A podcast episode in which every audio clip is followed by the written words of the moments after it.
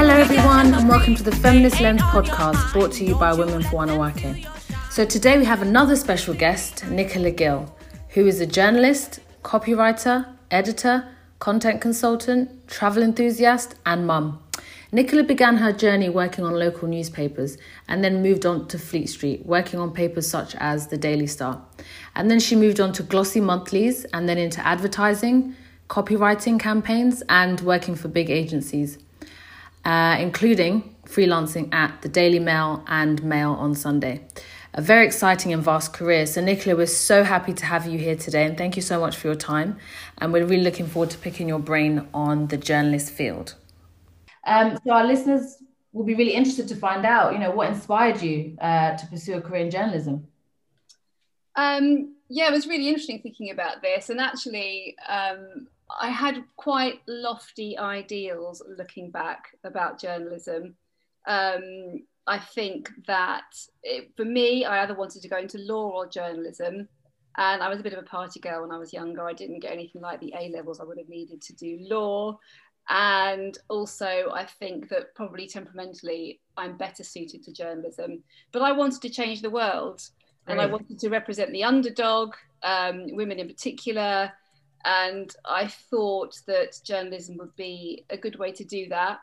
Um, I've always loved people's stories, uh, their tales, their experiences. I've always loved drawing people's experiences out of them and also for some reason people have always opened up to me quite naturally and quickly so that was an, an, obvious fit and even as a kid if something was happening on the street and the police were there i would just walk up to a, police officer and say oh what's happening you know my parents would be horrified and that carried on when i was a teenager you know if I saw somebody homeless in the street, I would just kind of want to know what their story was. And I never had any barriers between that thought and just saying, oh, what's happening?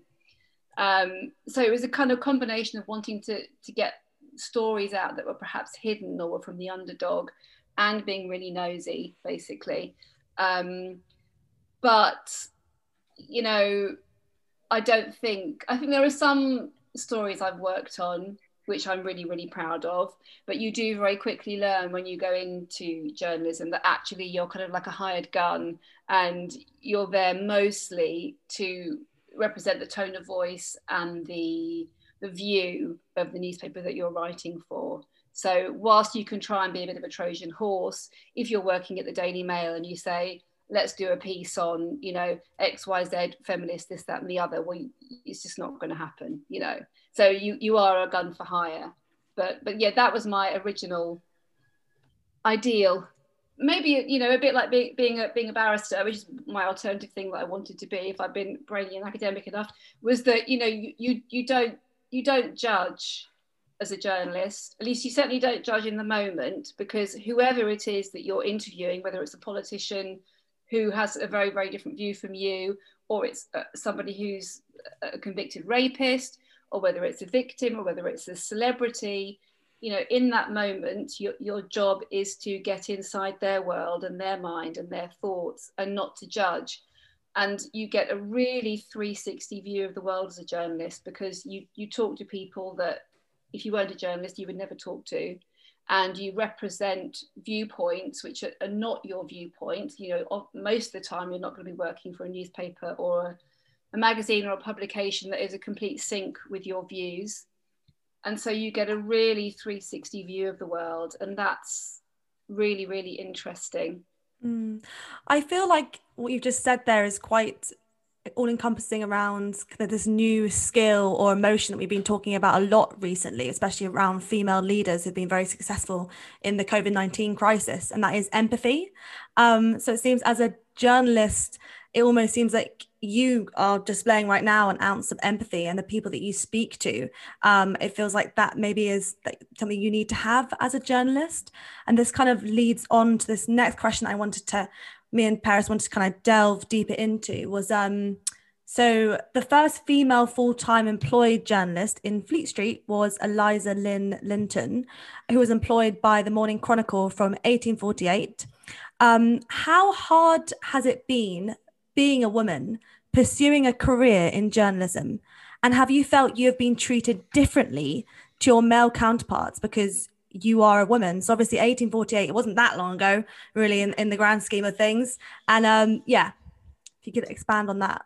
Yeah, I think uh, so. I started in local papers on work experience, which is the, the tried and tested route into journalism. Didn't do a journalism degree or anything. Um, did English at university, and at local paper paper level, it was a sort of level playing field. I think um, at least a third of the staff were women. Okay, the editor was male, but it it was it was felt pretty equal. Um, but then when I went off to Fleet Street after I think probably about three years, sort of you know getting my stripes, it was really really different. I mean, my first Fleet Street paper was the Daily Star, which quite a baptism of fire as a sort of feminist young woman. You know, um, obviously I knew what I was getting into, but um, it was not not that many women on staff at reporter level, men all the way at any sort of middle to senior levels. Um, in the I was a news reporter at the time, and a very Boise environment. Obviously, you know, page three, perhaps not in its heyday, but certainly going very very strong. Um, and it was the tail end of really old Fleet Street days. They had an in-house pub in the ground floor, which was tw- open 24 hours with its own license, and it was wood panelled, like a sort of proper old boys boozer. And the theory was that if you had a pub in house, you always knew where to find the journalists rather than them being sort of spread around, you know, the area.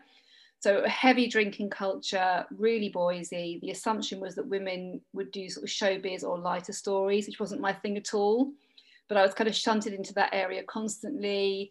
They sort of kind of offered me this role, setting up a showbiz desk. This is when the 3 a.m. 3 a.m. girls were starting on the Mirror, and sort of showbiz was becoming a really big thing. So I don't want to do showbiz, which was kind of because I dressed in quite a colourful way, and I didn't want to just wear a black suit and stuff, and I had sort of bleached blonde hair, and it was like, well, obviously that's you. It's going to be fashion and celebrities, and, and it was constantly sort of pushed towards that. Um, the sexism was really kind of out there. I mean, the, the, advantage of it being a sort of Boise environment was that it was just completely out there and, and easy to deal with in that respect. There was no sort of undercurrents. It was just, you know, that's the way it is. And I remember when I wrote my one of my first little stories that I wrote there, probably it was still sort of testing me out. And it was about, I think it was about a family house that burnt down in a fire. And I wrote it as, you know, they lost everything, they lost their house.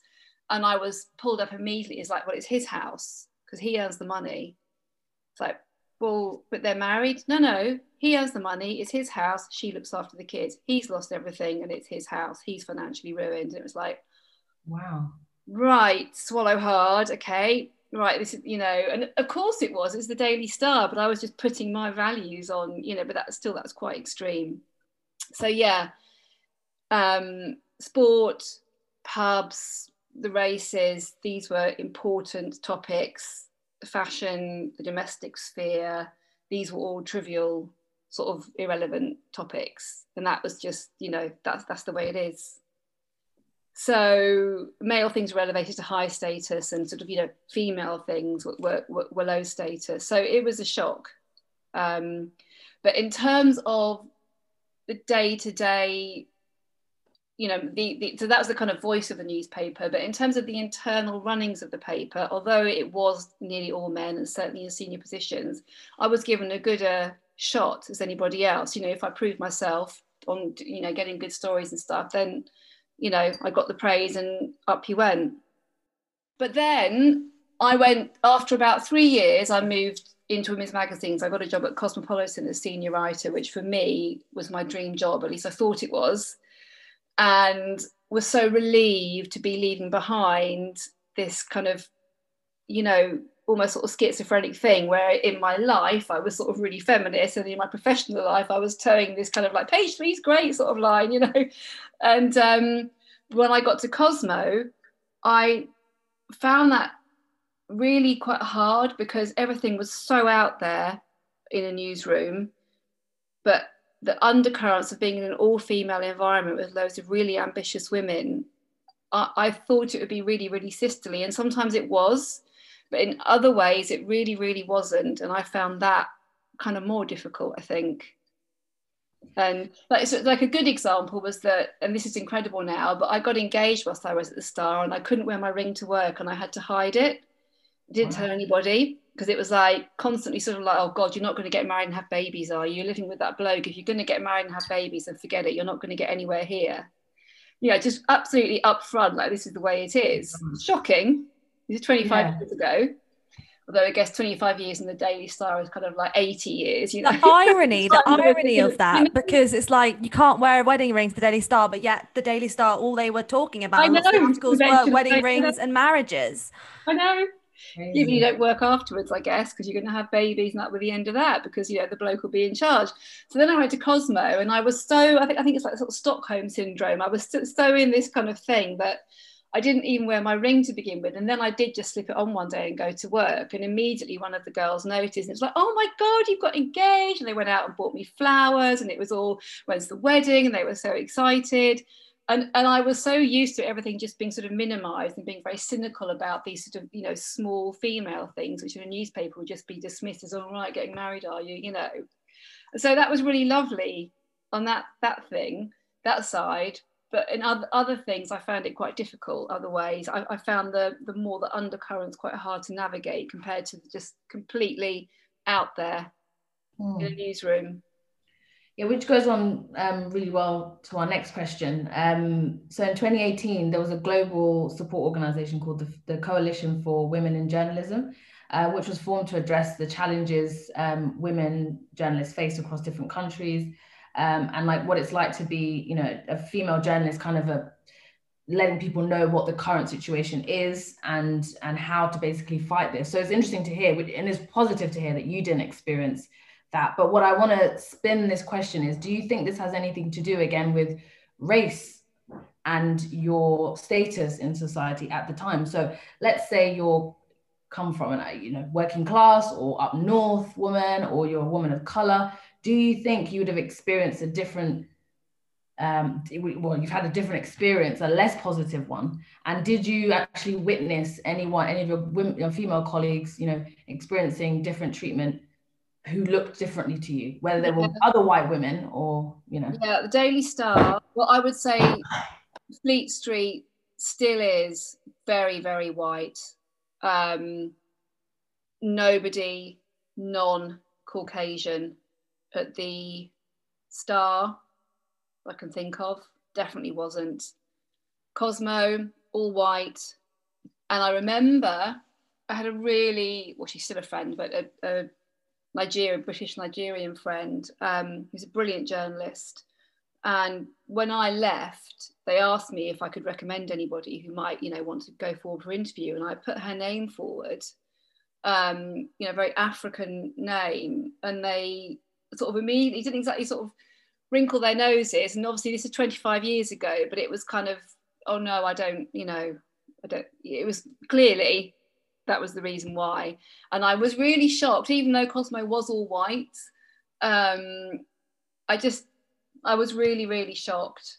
And I felt really upset for her because I, you know, said to her, God, you'd be brilliant for this. You know, I put you forward. And it was very, very, it was absolutely not explicit. And obviously, it's Cosmo, we champion all women, but clearly, you know, we don't champion all women. I think things have moved on an awful lot since then. I think difference between 25 years and now is huge. But then that was how it was. And it, and it was, it's still, I mean, but even now, I can't think of the newspapers I work on. There's not really, probably different at The Guardian. I never worked in house at The Guardian but they're still very white. Yeah. Yeah. Following on from what Peris was saying about um, obviously race and being a journalist and i'm kind of going to spin it on the kind of headline front how did you feel i know this may be quite a personal question you don't have to answer this um, if you don't want to but the Daily Mail is known for kind of printing very racist or anti or xenophobic or anti-immigrant headlines, um, and off, obviously they tap into what people are feeling anyway. But again, do they tap into it or do they exaggerate it, and then do the people see it, read it, internalize it, and then think it? Um, so I was just trying interested to get your opinion as a journalist who has worked for the Daily Mail and the Daily Star, but as a woman, um, how did you kind of feel working for an organization or rather a publication with a headline that would say immigrants go home or something? Yeah yeah. Yeah again it is very interesting. Um, i think that obviously well definitely you know the, the editors would say we are representing the views of our readers and I know that the Mail and the Mail on Sunday do not consider themselves to be racist. Um, I know that there are, I, I don't think that campaigns against individual newspapers which don't agree with your views are a good thing or the right way to go about it.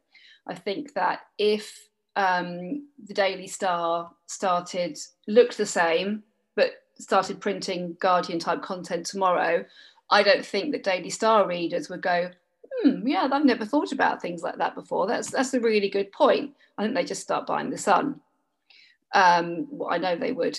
And you know, if you think about it the other way, if the Guardian started printing, looked the same at printed material that would be in the Star, I don't think Guardian readers would. When people never really look at it this way around, actually, if the Guardian started printing the kind of thing that the Star runs, I don't think Guardian readers would go, actually, yeah, it is my house. You know, it's my money and it's my house and all the stuff which I was told at the Star that time. And I think that it, you know, when does it become sort of censorship? If you start saying, I don't disagree with your view, which is more right wing than my view, therefore, you know, that view shouldn't be printed. I think that's a dangerous road to go down. So it is yeah, you know, it's, it's, that Paul Weller line from that Jam song. You know, is you, you give, give the public what they want, or do they, you know, do, do they want what they get, or get what they want? Mm. I think the Daily, I think, I think the Daily Star is quite different to then the Daily Mail. The Daily Mail is obviously owned by Rupert Murdoch, and it's or the Sun is kind of the same thing. I see it as really all the same thing, and the Guardian also is just like, I think the Guardian, in a sense, is again a does a certain type of person read the guardian does a certain type of person read the daily mail. And this is the problem. It's like the media is so powerful. And i suppose it's very interesting to speak to someone at, like yourself who's had such an interesting career in it. It's just it's incredible how powerful the media and journalism is in shaping society sorry to go off on a tangent there but um no tangent at all. I mean it, it, it's really really important. And it, i guess it does come back to that question about does it shape society? So if if the Daily Mail and like the Express suddenly weren't published tomorrow, what what would happen? Would that because you know the Mail on Sunday is the biggest selling Sunday newspaper, and the Daily the Mail online the website, which is different from Daily Mail the paper, it is slightly different, but you know let's call them the same thing for the sake of argument.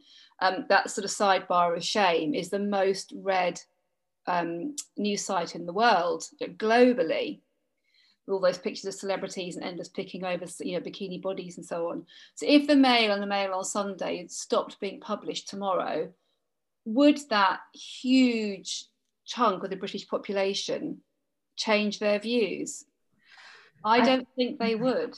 Yeah, and I think that um, what Nina touched on about internalizing things, reading and internalizing, I think it's about people having these ideas and then they are legitimatized by the media and then some political parties or, or you know politicians such as trump so there's like hate rhetoric that you can think in your house. You probably just say it to your friends and family who feel the same way. You wouldn't dare say it at work. You wouldn't dare say it at school. You wouldn't dare because you're scared. But then you see the newspapers legitimizing this. Like yeah the immigrants are taking our jobs. And you see trump or you see boris. And so then then then it becomes like yeah actually i'm right to think about this. If a politician or the media so you're right. It wouldn't change. I think it just would people would revert back to being inter, like internalizing that rather than being open and bold.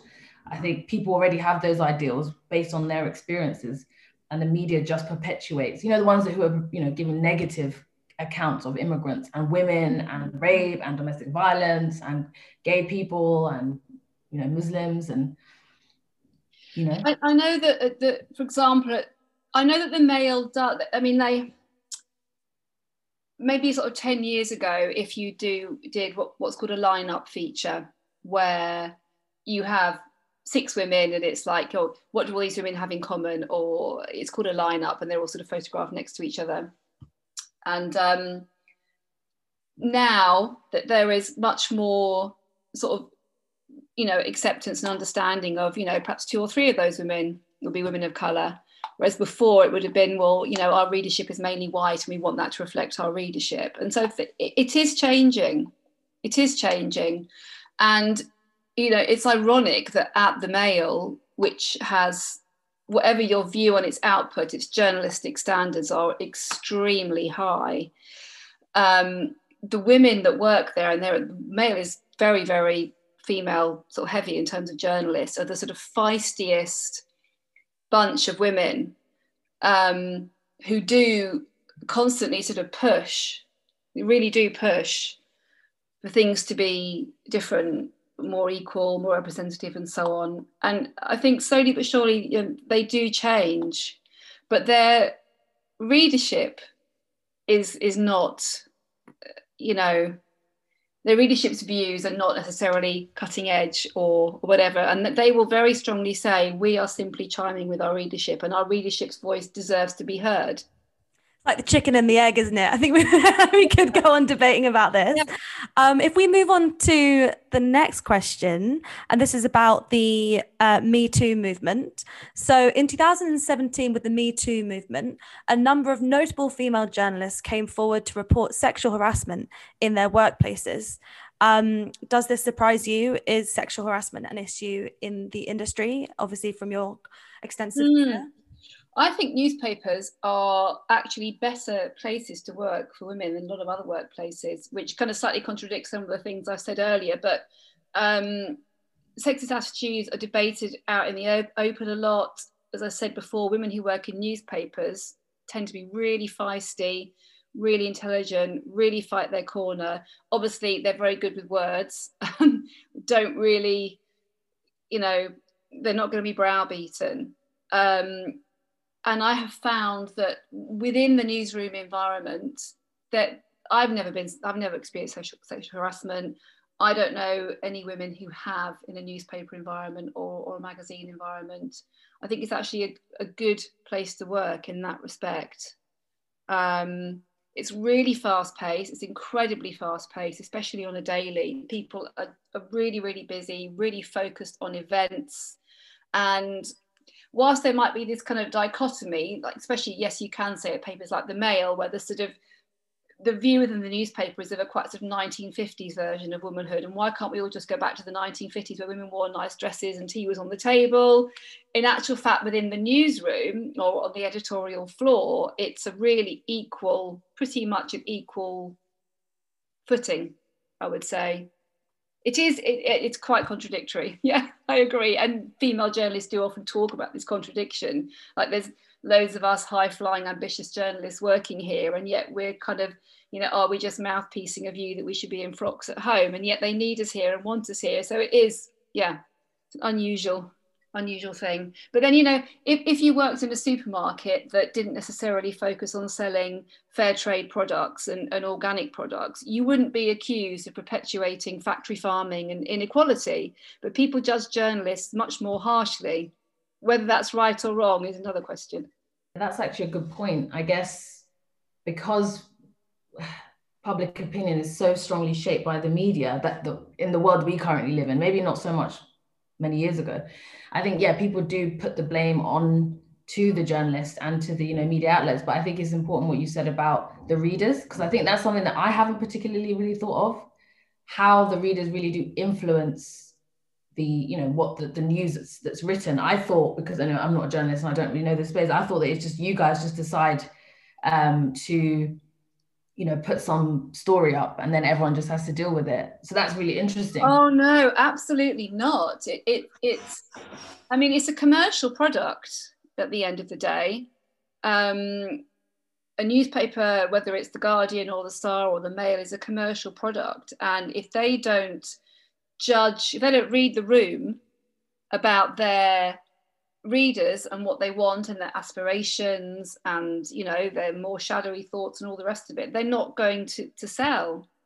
Um, so editorial conferences it's it's always the, the lens is always is this what our readers think? Is this really what they're doing? What are our readers doing? And it's absolutely about reflecting that. It's not about pushing an agenda of well this is what the daily mail thinks and this is what we want the readers to think. It's it's completely the other way around because if, if we don't it's just like a fashion retailer you know like boohoo has to has to read what you know their market want or, or whistles or marks and spencer. If you get it wrong your sales drop. So the commercial pressure is is high. And so how do you so on a so when you go into the office um and there's a story. I mean how do you pick stories? And how do you know like which one the audience are going to you know take favor to more than the other? Do you have like a number of stories number of leads and then you decide which one based on your feedback? Yeah so well i'm i'm i've been in features now for for years and years and years i, I started in news. And in news obviously you're sort of reacting to events and then you're putting your sort of filter on it but as a newspaper. Um, in features, you're looking behind the news for the sort of human interest story or the investigation. Um, so, for example, on a Monday at the Mail on Sundays, Monday is, is the kind of quiet day because it comes out on a Sunday, so news aren't in, and obviously COVID at the moment, hardly anybody's in. But normally you you have your features people, and you you come up with ideas by looking through the papers, looking through magazines, looking at websites, and, you, and you're always trying to think about what are our readers doing? What is happening in their lives right now, in, in our readers' lives? What are they interested in right now? What's affecting them right now? Um, what's going to chime with them? So we, we have a kind of, I suppose, a sort of idealized reader in, in our mind. What are they watching on TV?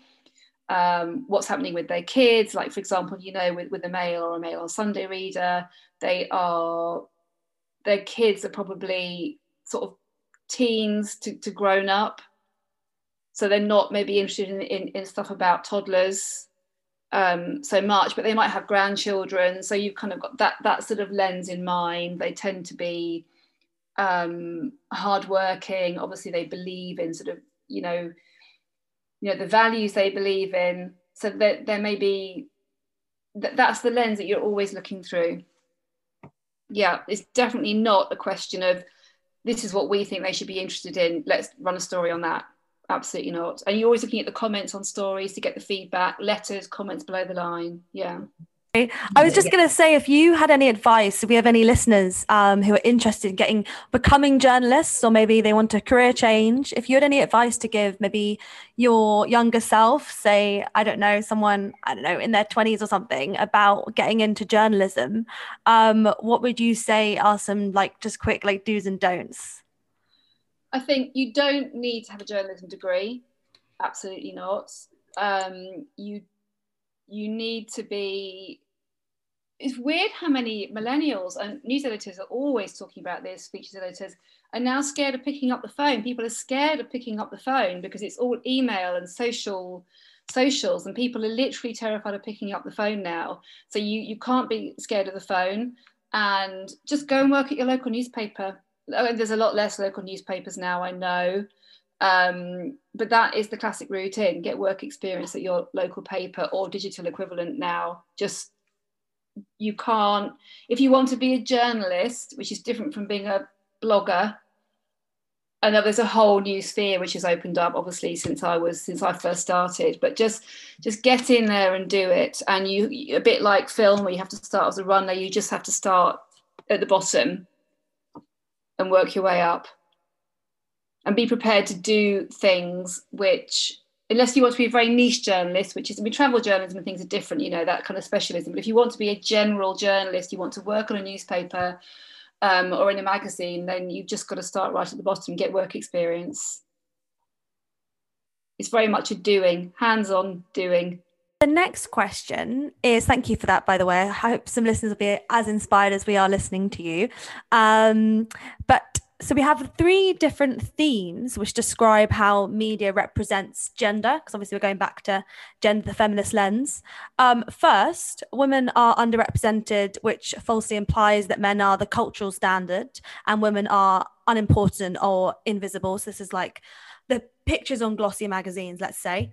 Um, second Men and women are portrayed in stereotypical ways that reflect and sustain socially endorsed views of gender. Um, and third, depictions of relationships between men and women emphasize traditional roles and normalize violence against women. These are three kind of just generalized themes we wanted to pick your brains about um, and what your thoughts on those three statements are. I mean, yes to all of that, obviously. Um, I think that sort of going through them one by one, um, certainly when I worked on glossy magazines, um, you know, models who were, you know, painfully thin, anorexically thin, you know, the, the shoots would, would come back, the beauty shoots, the fashion shoots. Um, and, you know, the, it was kind of peak airbrush, I suppose, maybe not peak, but getting towards it. You know, the ribs would be airbrushed out, the collarbones would be airbrushed out, the sort of dark circles under the eyes, and the you know hair falling out. Um, and I, you know, I would sit there with the art editor whilst we would help, once we'd had the cover meeting and you know p- picked the the image or the fashion images or whatever, and go through it all. And it would say, I would say, you know, do we really have to do this? Do we really have to go that far? You know. Um, or you know indenting a waist etc etc all, all the stuff we all know about now that was not talked about then. And yeah it was shocking. And it was fantastic when people started speaking out about it. Yeah. And female celebrities started talking about it you know don't airbrush me and they would still be airbrushed anyway.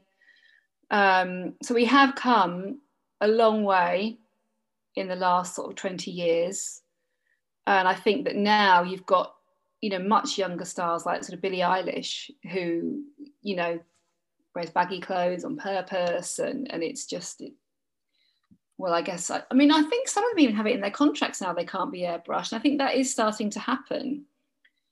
But yeah, it's still not great. Obviously, what you know, the, the ideal of a model is still hasn't really changed that much. And magazine owners you know they, do buy into that. And the argument is in the fashion industry is always will clothes hang better and so on and so on. We've got a really long way to go. Um, but again i guess it comes back to that same argument about if we put if if we started using size 12 models on the cover of, of women's magazines and inside um, yeah, actually, would change perceptions, and I guess yeah, I, I, think that's one area where I do really agree with you that media does have a, a responsibility. Because even seeing like Harry Styles, um, kind of wearing a dress, it's kind of um, there's been different groups who've been thinking that yes, it's a it's very positive because gender gender is so fluid. So, what do you think about um how again what me and Peris saying before, like how we think media is just so so persuasive and so like if you're a transgender you're a young transgender girl and you're looking at um i don't know someone that looks like you who's also transgender as a model on the front cover of a magazine that's amazing. So it's yeah. like the role model like it's really positive. I hope that the direction that we're going in. Yes no i completely agree with that. And i think yes i think it is really positive. And i think that what you will what you will always find is that there'll be you know publications that trailblaze and the more traditional conservative publications will be sort of you know throwing their hands up in the air um, as will their readers. But then their readers will will start to talk to their, their children about this and they will start to become a bit more accepting and then that will filter back up into the publications. But i, I think that that's how it that's how it happens. I mean, if, if you live in in I don't know Worcester uh, or Worcestershire and, and you're in the WI and that's where you're born and bred, um, th- these these concerns seem incredibly urban um, and incredibly remote to you and how are they relevant to society? It's not that people who read the, the sort of I mean the daily mail is always the shorthand for a certain kind of person isn't it? But it's not that the people who read the daily mail are often actively against the this what there's this sort of thing as they would see it it's that they just don't see how it's relevant because in the, the part of the world they live in and, and the sort of circles they move in and so on it's just this is urban stuff. It's nothing to do with us. And why is there so much focus on it? They're kind of more mystified often than anything else. And then it comes into the mainstream for them. There's quite a time lag. And then it is eventually incorporated into much more mainstream things. And it starts to change but it, there's a huge disparity. I agree. But if you simply put somebody if, you, if, if the Mail suddenly started sort of pushing that agenda it, i don't believe it would make any difference. I really don't. And so on that note actually then um, this is a bit of a big question but we do always like to end on a high. And you have actually mentioned a lot more positives than i thought. And i'm sure Nina probably had some of the same views, thinking just because everything that we see in the media and you know the negative portrayals of women and stuff, I didn't expect that you were going to have such a positive. Um, so that gives me hope, and obviously for the younger generation coming up. Um, but you mentioned that there's obviously some good and some changes that need to still come about. You know, um, perception and, and kind of the, the, the stories that you print. Um, if you had a magic wand, um, and you can do this from your journalist perspective or your feminist perspective, but we want it to both link to the feminist lens. Like if you had a magic wand and you could, you know, change the world or change your industry, you know, how would you do it through a feminist lens? Mm. So, yeah, I was I thought about this a lot, and I I interviewed. Um, and again, this is one of the brilliant things about being a journalist. I said earlier is that you just get to meet and talk to so many incredible people. Um, and I, I was sent to interview um, Helen Pankhurst, who's Emmeline Pank, Pankhurst's great great granddaughter, um, a few years ago for um, I think it was Red magazine or Psychologies magazine, and um, she was a really inspiring person to meet, and she works tirelessly. She splits her time between Africa. I think she grew up partly in Ethiopia or certainly in Africa, and, and she she splits her time between here and there, and she works really tirelessly as, as part of, or maybe head of him. I think she may even have started it, a charity called Care International, and what what she does or what they do globally is they, they promote equality and dignity for disadvantaged women everywhere. And that's not just in developing countries. Like at the moment they're focusing a lot on women um, in the UK who who are sort of often at the front line as nurses and, and so on with you know with COVID. Um, and she talked to me a lot about commonality and wanting she talks a lot to schoolgirls in schools and she, she wants women in, in the UK and in all the, sort of the wealthier countries to understand that feminism is about women everywhere and that inequality binds us all together, regardless of race and creed and so on. And, and I thought that was really powerful. Um, and I know it's, you know, it's kind of stating the obvious in some ways, but I think it's quite unusual to have a charity which which works for women everywhere and doesn't say, right, you know, we're just about working in, in these in these countries or these countries. It's just like, no, we're for women. We just for women on a really practical level. So I think that idea about commonality and women understanding commonality would, would be a really good thing. It's quite diffuse as a kind of goal, but I think if, if we all had that feeling, that would be amazing. I love that you said that, Nicola, actually, because that's literally the essence of Women for Wanawake because yeah. so we've got the English UK side, we have the the Swahili, East African, Kenyan side, and all about that someone in Kenya can relate to things happening with a woman in the UK. Similar, you know, Nina and I, different backgrounds, but we have so many commonalities and things that we've experienced being women. Um, and even me and you, or you and Nina, both being two white women. So I think it's really important that that is something that we understand. We're not against each other, we're together, and yeah there's different extents of this. Um, but the fact is, women are marginalized disproportionately in society, and this actually supersedes race. So, yeah, more women are, than someone of color uh, or even a gay person. So, I think it's important that we understand that every every culture there's an imbalance of how women are treated, and that's a fact. You know, so I think you mentioned that is really important, and um, and it just and this is the reason why we wanted to have you on here. I think that your experience as a journalist you know, speaking to so many people, meeting people from all walks of life, both in country and overseas, is, is a really important story to be able to share. Um, because obviously that has informed kind of your career and places that you've worked and the news and the stories that you've shared with people. So, so yeah, really lovely to have you here. Um, and again, you know, I, I look forward to seeing you after um, this world that we're in because I don't know what's going yes. on. yeah, it's been really interesting to talk to you and thought provoking. Thank you very much. Um, and we didn't actually ask you about mummy's side of things, but I think um, we'll have to do a because also we want to be empowering mothers at work um, mm-hmm. as part of yeah because this is very reported on in the media. But yeah, so Nina, yeah, did you have anything to add? Uh, just to echo what you said, Peris, I think um, you hit the nail on the head about what Women for Wanawake is, and also just about trying to understand um, other people's lived experiences, um, really recognizing one's own privilege and stuff, and unlearning and learning and all that. Like, all that jazz that comes with intersectional feminism we're learning every day. And i think it's so interesting to speak to a journalist who's had such a long career and has really seen journalism change hopefully for i think journalism journalism is amazing. It's the reason why we have whistleblowers. It's the reason why stories are cracked. It's the reason why laws change. It's like without journalism we would not be where we are today. And i think I think journalism is going towards a very positive place, and it's really interesting to speak to someone that's part of that. So it's very exciting. Um, and yeah, just to say thank you so much for joining us today.